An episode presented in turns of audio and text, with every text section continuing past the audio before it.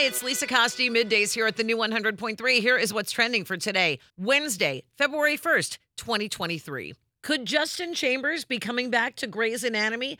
The actor who played Alex Karev on the hit show sparked a little speculation that he might be making a comeback. His latest Instagram photo is a picture of his morning coffee with a Grey's themed cup sleeve, and it's captioned, A fresh cup of Grey's. Hmm, we shall see. The Rock and Roll Hall of Fame has announced its nominees for this year. The news from Cleveland reflects a mix of country, soul, hip hop, metal, pop, rap, rock, and grunge. Among the 14 artists and groups, Rage Against the Machine, The Spinners, A Tribe Called Quest, The White Stripes, Warren Zevon, and Joy Division slash New Order, plus Missy Elliott, Willie Nelson, Kate Bush, Iron Maiden, Cyndi Lauper, Soundgarden, Sheryl Crow, and the late George Michael. Inductees will be announced in May, and then the ceremony will take place this fall. We wish them all the best of luck. And hey, buddy, Pauly Shore is 55 today.